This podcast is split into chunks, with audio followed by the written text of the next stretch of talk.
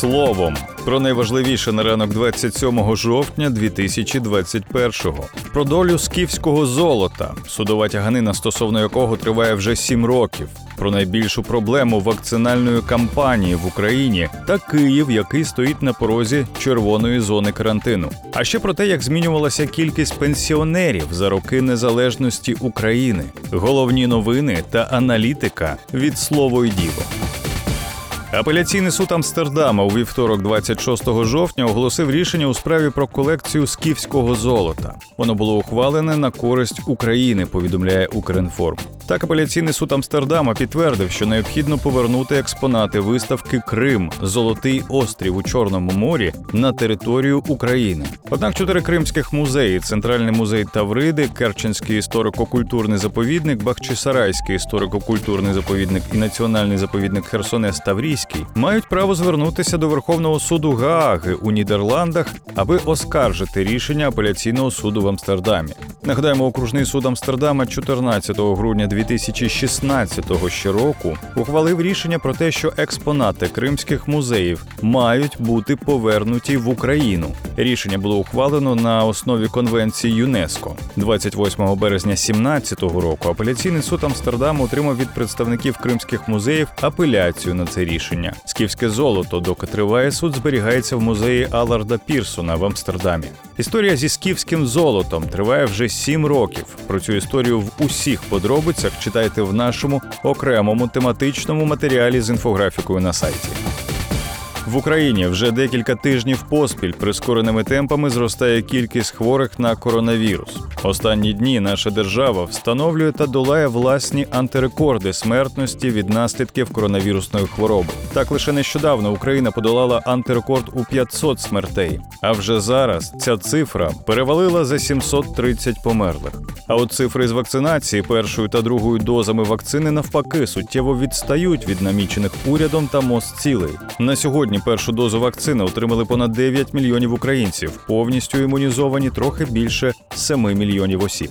Ще на початку поточного року планувалося, що для формування колективного імунітету потрібно зробити щеплення двома дозами щонайменше 20 мільйонам українців. Така цифра могла би, якщо не повністю зупинити пандемію, то суттєво знизити кількість захворювань та смертей серед населення, а ще зменшити негативні наслідки для економіки держави та повноцінного життя громадян. Найбільшою проблемою вакцинальної кампанії виявилася криза у комунікації самого процесу вакцинації. Більшість українців не поспішала вакцинуватися, довіряючи як псевдонауковим поясненням про шкідливість вакцинації, так і відверто фейковій інформації конспірологічного характеру. Ще на початку поточного року Всесвітня організація охорони здоров'я заявила про стрімке збільшення неправдивої інформації про вакцинацію і загалом масоване поширення міфів про COVID-19. Щодня продукуються десятки, а то й сотні міфів про недосконалість вакцини, про шкідливість процесу вакцинації, про неспроможність вітчизняної медичної системи подолати виклики, про корупцію у владі стосовно процесу вакцинації, про різноманітні змови на кшталт задумів всесвітнього уряду очистити планету від частини населення.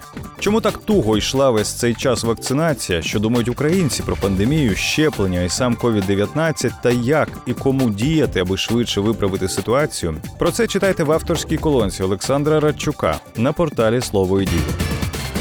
До речі, столичний мер Віталій Кличко ще минулого тижня анонсував, що Київ незабаром потрапить до червоної зони карантину. Щодня у Києві виявляють близько тисячі нових хворих на коронавірус. У лікарнях заповнено більше половини ліжок. Зайнято понад 65% ліжок із киснем. Столична влада заздалегідь затвердила список обмежень на випадок переходу Києва до червоної карантинної зони. Буде заборонено приймати відвідувачів у закладах харчування, припиниться діяльність закладів готельної сфери. Сім'ям та стороннім особам не можна буде відвідувати установи соціального захисту. Буде заборонена робота спортзалів та фітнес-центрів. Та всі ці обмеження не діятимуть, якщо персонал та клієнти закладів матимуть негативні ПЛР-тести або ковід-сертифікати. Крім того, будуть скасовані всі масові заходи, якщо організатори та учасники не матимуть негативного ПЛР-тесту терміном дії 72 години або ковід-сертифікату. Проведення спортивних заходів без глядачів буде дозволено. Громадянам буде обмежений доступ до ЦНАПів, управління праці та соціального захисту населення, управління пенсійного фонду. Знову ж таки, якщо працівники та відвідувачі не матимуть негативного ПЛР-тесту або ковід-сертифікату. Неповнолітні зможуть відвідувати торгово-розважальні центри лише у супроводі дорослих, які мають негативний ПЛР-тест або ковід-сертифікат. Як працюватимуть київські школи, дитячі садки, столичний транспорт у червоній зоні? Про це читайте у нашому аналітичному матеріалі на сайті та в телеграм-каналі. В Україні станом на початок року було 10 мільйонів 600 тисяч пенсіонерів. Не більше як 3 мільйони з них працюють. За даними пенсійного фонду, середньомісячний розмір виплат становив лише близько трьох тисяч гривень. У перший рік незалежності України пенсіонерів в країні було 13 мільйонів 100 тисяч осіб. За два роки їх побільшало до 14 мільйонів 200.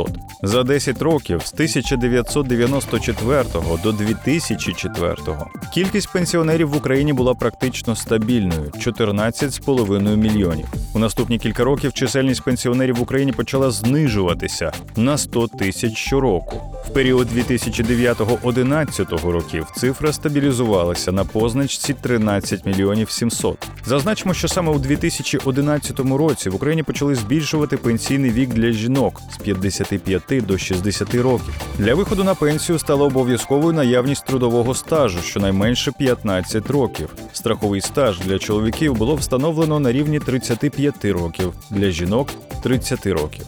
Як змінювалася кількість пенсіонерів за роки незалежності України? Дивіться на нашій збірній інфографіці на сайті. До речі, з квітня 2021 року вік виходу на пенсію для чоловіків та жінок в Україні зрівняли. Зараз на пенсію українці можуть виходити у 60 років.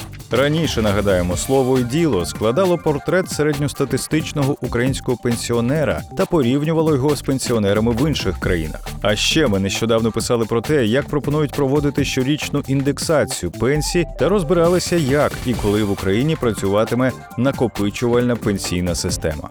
Більше цифр, більше фактів, матеріалів і аналітики знаходьте на слово діло.ua.